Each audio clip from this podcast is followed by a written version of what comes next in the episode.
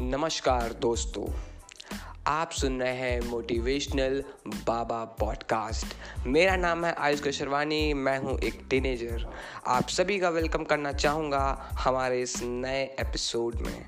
इससे पहले कि हम बात को आगे बढ़ाएँ, आप सभी का मैं दिल से धन्यवाद करना चाहूँगा कि आप सबने हमारे इस नए चैनल को बहुत सपोर्ट किया और दोस्तों, बहुत सारा प्यार दिखाने के लिए बहुत बहुत बहुत धन्यवाद।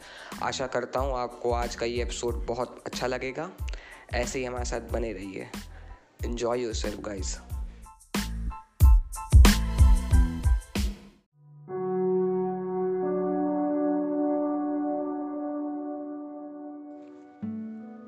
तो दोस्तों, आज हम वापस आ गए हैं इस सीरीज़ के चौथे एपिसोड के साथ।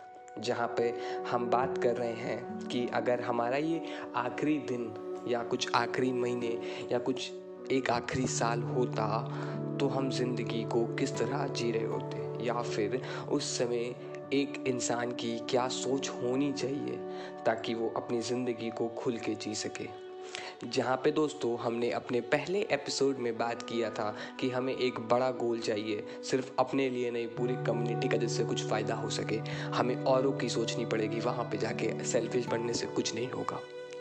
दूसरे एपिसोड में दोस्तों हमने बात किया था कि किस तरह हमें अपने लव वंस के साथ और ज़्यादा टाइम बिताना चाहिए। जहाँ पे दोस्तों हमने ये भी बात की थी कि अपने पेरेंट्स से बहुत सारी बातें खुल के बोलनी पड़ेगी। अगर हम ऐसा कर पाते हैं तो हम उनके दिल तक पहुँच पाएँगे।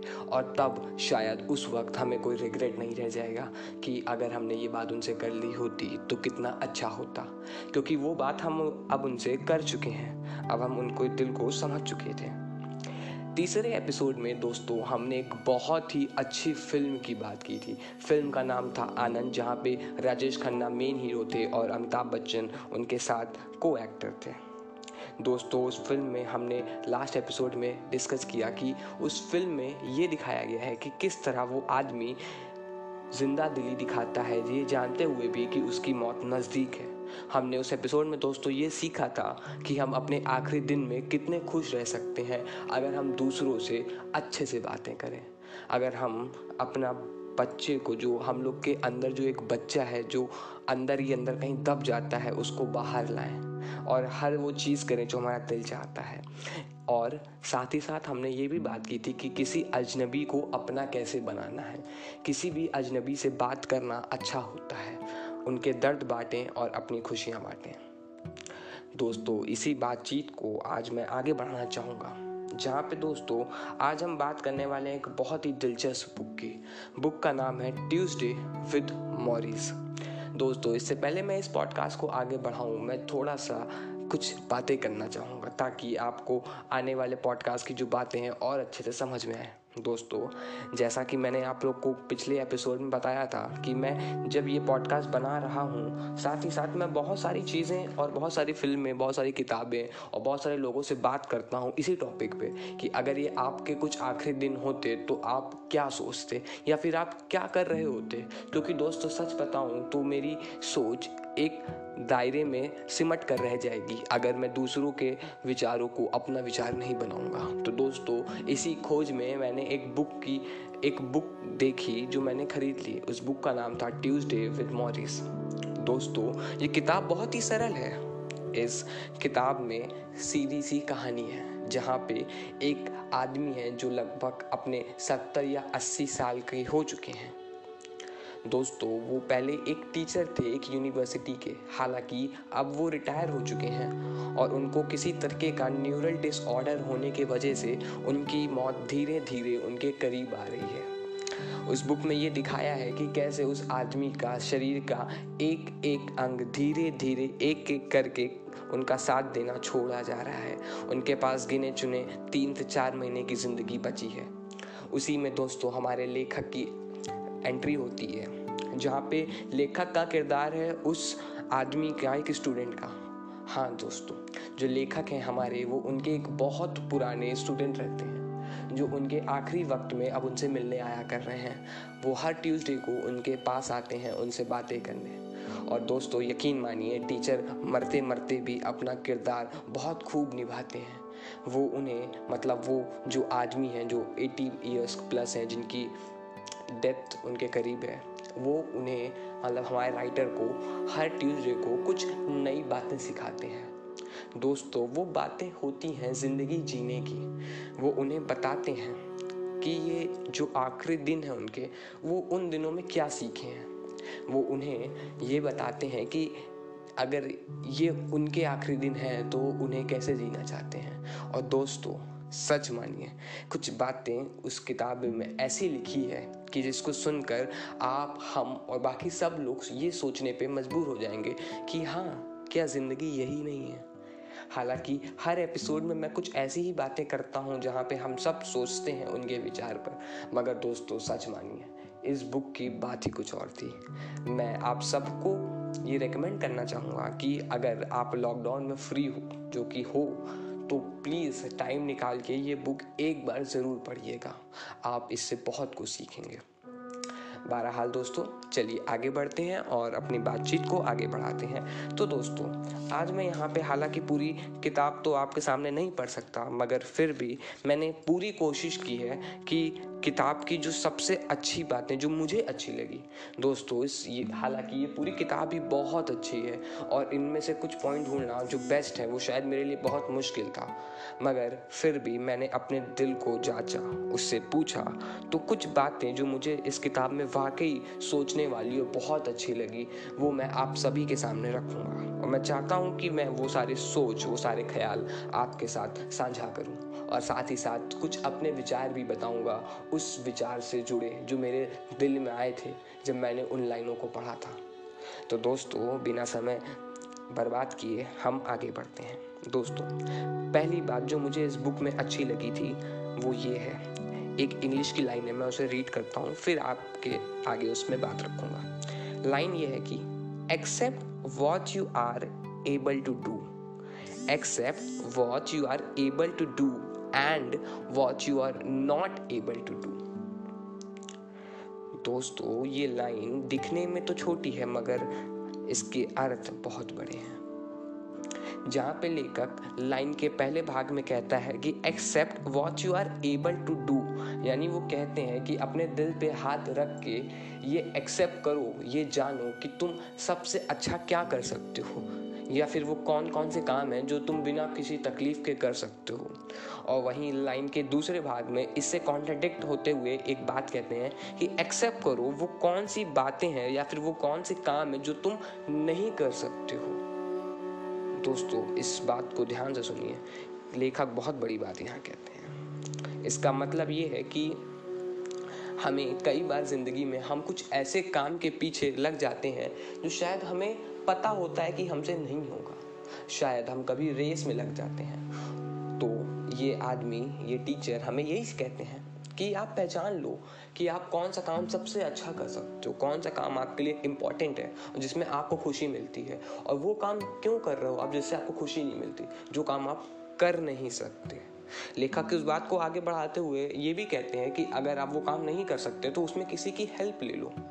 दोस्तों हेल्प लेने से यहाँ इनका इशारा सीधा है, दोस्त बना लो। हम लोग हालाँकि हर बार जब भी हमें मदद चाहिए होती है, हम मदद नहीं मांगते और इस रेस में लग जाते हैं कि उनसे अच्छा हम कर लेंगे। और शायद इसीलिए दोस्तों, हम लोग दोस्त नहीं बना पाते। ये बात मुझे बहुत अच्छी लगी थी और मैं इसे अपनी लाइफ में ज़रूर अप्लाई करने की कोशिश करूँगा कि जो चीज़ मुझे अच्छी नहीं लगती, वो चीज़ मैं नहीं करूँगा या फिर जो चीज़ मुझसे नहीं हो पाती, मैं उसमें किसी की हेल्प ले लूँगा और जो चीज़ मुझसे होती है, मैं उसको बेस्ट करूँगा और उसमें दूसरों की मदद ज़रूर करूँगा। दोस्तों, दूसरी बात जो मुझे इस बुक की अच्छी लगी, दूसरा फ्रेज कह सकते हैं आप, ये कुछ लाइनें इस तरह से हैं। Dying is one thing but living unhappily is totally different इसके आगे एक और पैराग्राफ है जो मैं पूरा पढ़ना चाहूँगा, फिर आपको हिंदी में इसका मतलब बताऊँगा। To know you are going to die and to be prepared for it any time that way we are more involve in living once you learn how to die you will learn how to live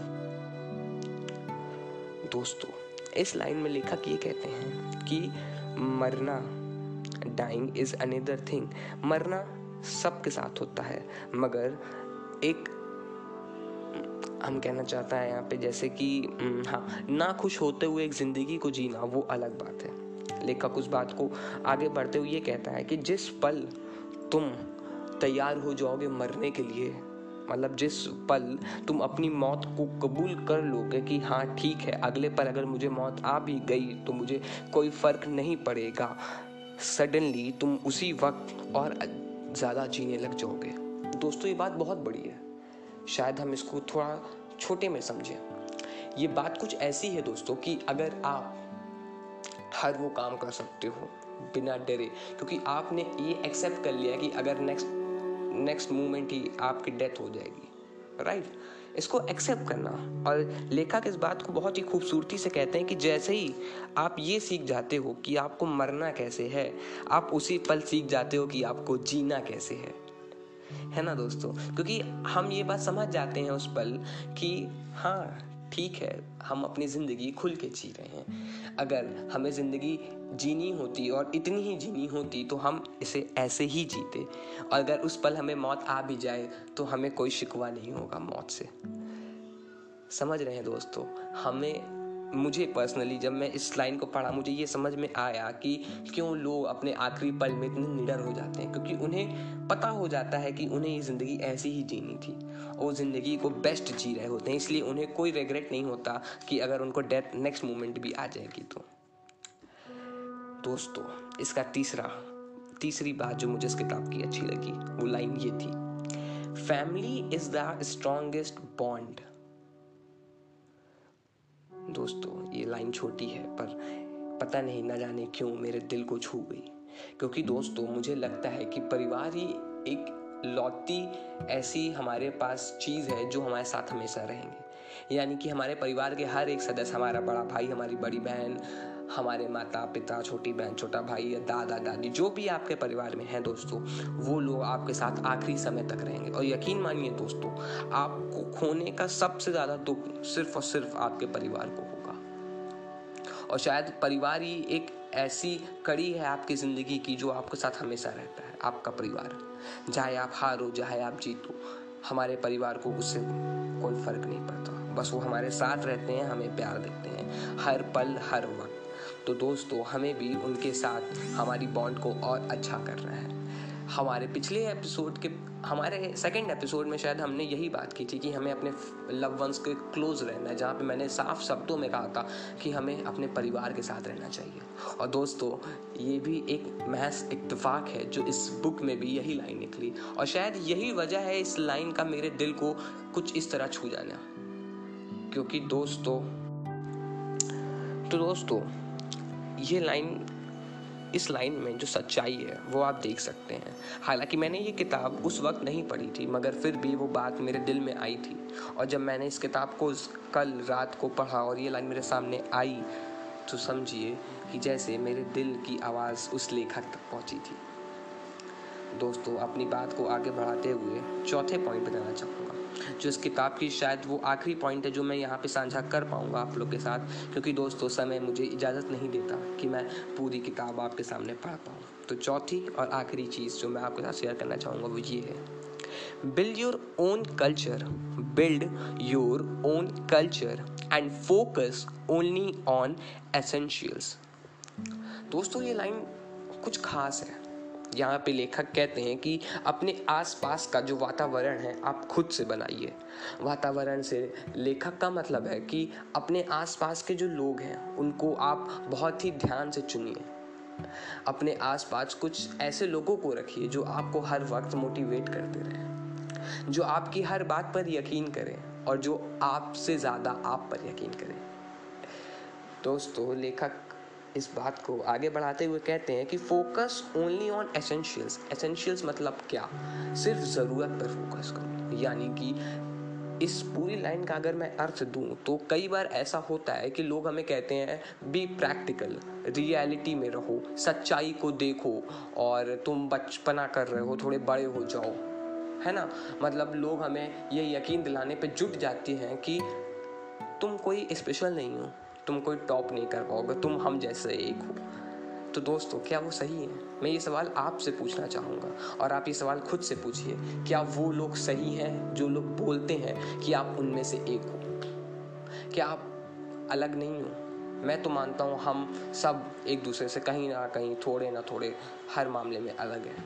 तो दोस्तों, अगर आप ये मान लो कि आप जो सोच रहे हो वो पॉसिबल है, वो मुमकिन है जो आप करना चाहते हो और वो आप करके रहोगे तो दोस्तों, दुनिया में ऐसी कोई ताकत नहीं है जो आपको रोक पाए। और लेखक इसी चीज़ को कहते हैं कि अपने आसपास भी उन्हीं लोगों को रखिएगा जो उस बात पर यकीन करें और आपका साथ दें।